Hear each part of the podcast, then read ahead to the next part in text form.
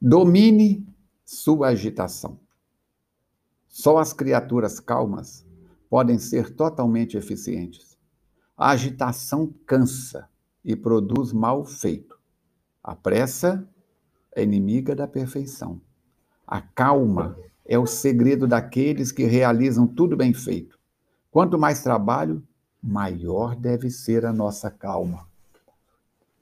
Domine sua agitação, permaneça sereno e tudo lhe sairá bem.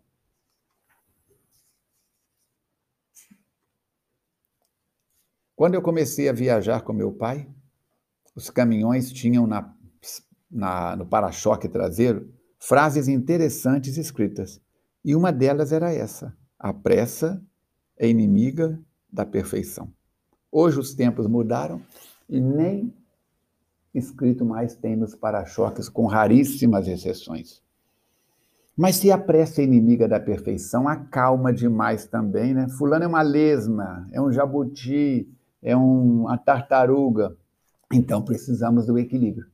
No livro Eclesiastes 3, capítulo 3, está lá. Tem hora de semear, tem hora de ceifar, que é colher. Tem hora de trabalhar, tem hora de descansar. Tem hora de sorrir, tem hora de prantear, tem hora para tudo na vida. Então, tem certas coisas que precisam ser feitas com muita calma. Um relojoeiro, por exemplo, que está aprendendo relojoaria. Como é que ele vai mexer num relógio de compressa?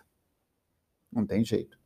Em compensação, as visitas estão chegando e a dona da casa tem que arrumar tudo. Aí tem que ser tudo acelerado. Qual o ritmo da sua vida? Pensa nisso.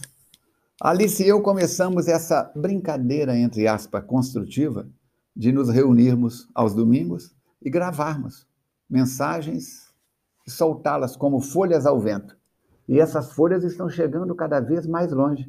E com a sua participação, podem chegar a pessoas a quem causem muitos benefícios.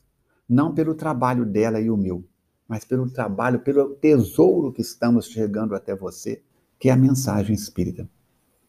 Vamos divulgar, vamos trabalhar juntos. Você pode participar dessa experiência através do telefone 32 984899106. Manda para nós uma mensagem. Estou no país tal, na cidade tal, no estado tal, para que a gente possa saber onde estamos chegando. Dúvidas, perguntas, críticas. Manda. A gente busca, pesquisa. Daqui a pouco, na nossa sétima temporada, nós voltamos com perguntas e respostas. Tá che estão chegando perguntas, estão chegando perguntas. E vão ser dez episódios novamente de perguntas e respostas. Dependendo do volume, nós fazemos a sétima, a oitava temporada e depois mudamos novamente o eixo, sempre na linha dos conceitos da filosofia, da ciência e da religião, que é o Espiritismo. Assim, vamos vencendo, passo a passo, passo a passo. Com a sua participação, nós já estamos aí em países diversos, estados diversos, um número incontável de cidades. E queremos mais. Queremos que essa mensagem consoladora do Espiritismo preencha os corações. Vamos trabalhar juntos. Faça parte, seja parte da nossa equipe. Nós estamos na sexta temporada comentando personagens da Boa Nova. E a lição de hoje é uma lição que muita gente esqueceu de estudar porque trata de alguém que foi esquecido, o discípulo que se deixou iludir. No final eu vou falar sobre duas palavras em sânscrito, você me lembra, Alice, que vai dar bem a explicação de tudo isso. Na dobra dos séculos, ele continua sendo apontado como alguém que destoou, desafinou no colégio apostólico. Exemplo de mau amigo, traidor. Ainda na atualidade, o seu nome é dado aos que traem uma causa, aos que erguem a mão contra quem os brindou com a amizade. Dentre os doze apóstolos, parece ter sido o único que não era galileu. Filho de Simão, era da cidade de Cariote, ou Queiriote, cidade do extremo sul da tribo de Judá, a uma jornada além do Monte Hebron. Em Cafarnaum, Judas, comumente denominado Judas Iscariotes, o que equivale a dizer Judas de Queriote, sua localidade de nascimento, se consagrava ao pequeno comércio vendendo peixes e quinquilharias. Entendia de contabilidade e se transformou no tesoureiro do grupo. Era quem cuidava da bolsa das ofertas. Quem lhe analisa a personalidade o qualifica como culto, eloquente, polido. Era também um homem alegre, realizado. Destacam-se nele igualmente qualidades como discrição e sensatez. Com certeza era um homem prático. Sua cabeça era de um comerciante. Seu negócio era adquirir, revender e contar os lucros. Imediatista, considerava as pessoas e ocorrências através da ótica distorcida da realidade pelo valor relativo, amoedado, social, transitório, não real. Foi exatamente sobre essa tônica que ele expôs o amigo celeste. Judas tinha ambição.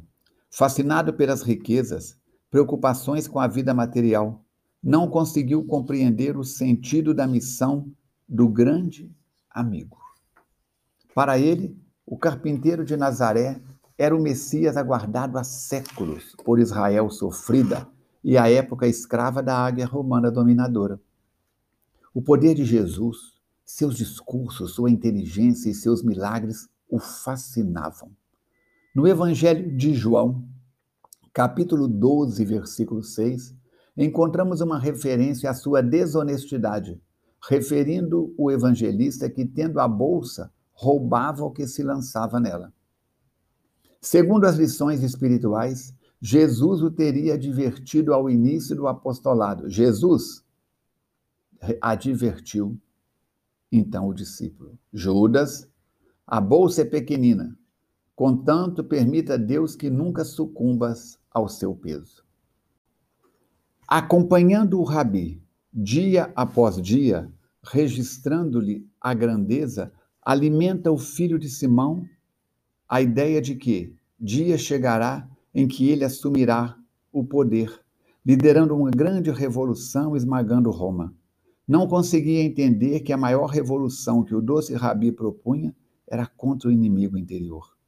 Após a triunfal entrada do amigo em Jerusalém, Judas imaginou que o melhor momento não haveria do que aquele para que ele inaugurasse o seu reino. No entanto, se quer sorrir a Jesus, nem retribuíra com acenos ou um inflamado discurso a extraordinária recepção que o povo lhe oferecia.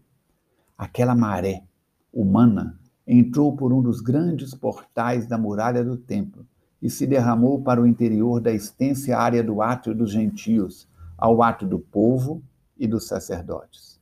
Quem ouvisse os brados de Osana ao filho de Davi, Osana, acorreria para ver quem seria a personagem que assim estava sendo ovacionada. Quem seria alvo de tão deslumbrante manifestação? Os fariseus ficaram indignados e mais recrudesceu o ódio contra o Galileu. Os sacerdotes devem ter tremido, temendo mais que nunca perder o cargo e seus privilégios decretava-se ali a urgência da sentença de morte do filho de Nazaré. Contudo, conquanto Judas aguarda que ele tome uma atitude, o mestre se retira da cidade ao anoitecer e se dirige a Betânia, onde costumava passar a noite, na casa de Lázaro e suas duas irmãs, Marta e Maria. O discípulo se inquieta. Sob seu ponto de vista, Jesus não sabe aproveitar as oportunidades nem se preocupa em conquistar a atenção dos homens mais altamente colocados na vida. Gozando da amizade de políticos influentes em Jerusalém, Judas decide propor um acordo para apressar o triunfo do Messias. Arquiteta entregá-lo aos homens do poder temporal em troca de sua nomeação oficial para dirigir a atividade dos companheiros teria autoridade e privilégios políticos, satisfaria as ambições aparentemente justas, com o fim de organizar a vitória cristã no seio do seu povo. Depois de atingir o alto cargo com que contava, libertaria Jesus e lhe, e lhe dirigiria os dons espirituais, de modo a utilizá-los para a conversão de seus amigos e protetores prestigiosos. Quando a alvorada se fez, o discípulo imprevidente se dirigiu ao sinédrio. Aguardou horas, mas muitas promessas lhe foram feitas. Guardou as trinta moedas, nem mesmo sabia por quê. Afinal, logo mais ele teria as rédeas do movimento renovador. Era uma quantia pequena para o que idealizava, nada além do preço de um escravo, trinta moedas de prata. Com um beijo, entrega o amigo a quem amava, sem compreendê-lo. Aterrorizado, viu seu mestre ser conduzido à cruz sem nenhum lamento, sem nenhuma queixa. Dando-se conta do equívoco, busca Caifás reclamando o cumprimento do acordo. Somente recebe dele e dos demais membros do sinédrio sorrisos de sarcasmo. Recorre às suas relações de amizade e teve que reconhecer a fragilidade das promessas humanas. De longe, de longe, Judas contempla as cenas humilhantes e angustiosas do drama do Gólgota o remorso abraça, dilacerando-lhe a consciência. Um pensamento toma, sem amigos, traidor vil que entrega o amigo querido da forma mais ignominiosa, ele somente pensa em desertar da vida. Naquele momento, não se recordou das exortações acerca da prece, da comunhão com o Pai, do perdão lecionado tantas vezes pelo Nazareno. Ele somente escuta a voz tenebrosa do seu tremendo remorso, dirigindo-se à rampa do vale do Inon, compõe o laço em torno do pescoço e se deixa pendurar vencido pela dor, ingressando no mundo espiritual atormentado e sofredor. Conta-se que, tendo devolvido aos sacerdotes o dinheiro vil, entenderam eles que aquele era preço de sangue e não seria lícito retorná-lo aos cofres do templo. Assim adquiriram um campo para servir de cemitério a estrangeiros e peregrinos que morressem em Jerusalém. O local ficou conhecido como Campo de Sangue. Segundo alguns, Judas teria sido o primeiro ali a ser sepultado. Na sequência dos anos, ele espiaria sua tenebrosa falta. Em entrevista que concede ao espírito irmão X, Humberto de Campos, Assim narra sua trajetória de redenção. Depois de minha morte trágica, submergi-me em séculos de sofrimento expiatório da minha falta. Sofri horrores nas perseguições infligidas em Roma aos adeptos da doutrina de Jesus. E as minhas provas culminaram em uma fogueira inquisitorial, onde, imitando o mestre, fui traído, vendido e usurpado, vítima da felonia e da traição. Deixei a terra nos derradeiros resquícios do meu crime na Europa do século XV. Desde esse dia que me entreguei por amor ao Cristo, a todos os tormentos infames que me aviltavam, com resignação e piedade para os meus verdugos, fechei o ciclo das minhas dolorosas reencarnações na terra, sentindo na fronte o ósculo do perdão da minha própria consciência. Completo ele havia renascido na pequena vila de Dom Remy, na França. E foi nessa encarnação a que se referiu Joana d'Arc, a libertadora da França, que chefiou os exércitos e pôs para fora da França os ingleses. Quer saber mais? Leia Joana d'Arc Médium, de Leon Denis, que é uma obra extraordinária me impactou muito na juventude quando eu li essa obra. E eu quero compartilhar com você uma experiência pessoal. Desde muito cedo fui atraído pelo Oriente. Com 19, 18 para 19 anos, me tornei discípulo de um mestre de um indiano e com ele aprendi muitas coisas do sânscrito. E tem duas palavras que eu convido você a dar uma pausa aqui agora, pegar um lápis e um papel e anotar. Uma escreve-se M-A-Y-A, Maia. Maia em sânscrito significa ilusão. Judas é o discípulo iludido. Podemos ser iludidos pela beleza de alguém, pela fortuna, pelo poder, pela voz, pelos encantos de alguém. Poderemos ser seduzidos. Maia é ilusão. E tem uma outra palavra muito próxima a ela, que é Marra. M, Maia é M-A-Y-A, escreve aí. Agora, Marra, M-A-H-A, Marra. Marra, em sânscrito, significa verdade. E eu me recordo de João, capítulo 8, versículo 32. Conhecereis a verdade, e a verdade vos libertará. De quem? De quê? Do imposto de renda? Do oficial de justiça? Eu perguntei ainda há pouco a Alice. Não. Dos conceitos ultrapassados, obsoletos, do homem velho, da mulher velha que carregamos na mente nos sentimentos, nas palavras e nos comportamentos. Então, vale a pena reflexionar sobre isso. Sua vida tem sido mais em maia, ilusão, ou marra, verdade. Vamos pegar dois nomes apenas. O mestre do meu mestre, Sri Ramana Maharishi, no, no, meu mestre nos caminhos do yoga, ah, da Maha Yoga. Sri Ramana Maharishi. Rishi quer dizer sábio o sábio que encontrou a verdade. Vamos pegar outros. Mahatma Gandhi. Mahatma Gandhi. Atma é alma. A alma que encontrou a verdade. Deu para entender?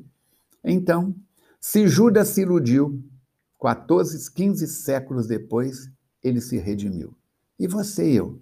Vamos esperar passar 15 séculos para acertar nossa constabilidade, sair de Maia e irmos para Marra? Se a pergunta não serve para você, serve muito para mim. Estamos juntos e misturados. Você pode participar da nossa jornada, participando do, do, das nossas experiências no podcast, é, compartilhando nas suas redes sociais, nos seus contatos, nos seus amigos, no centro que você frequenta, nos grupos de estudos. Vamos trabalhar juntos, mãos dadas, para a frente e para o alto. Nós merecemos. Até o nosso próximo podcast, se Deus quiser e Ele quer.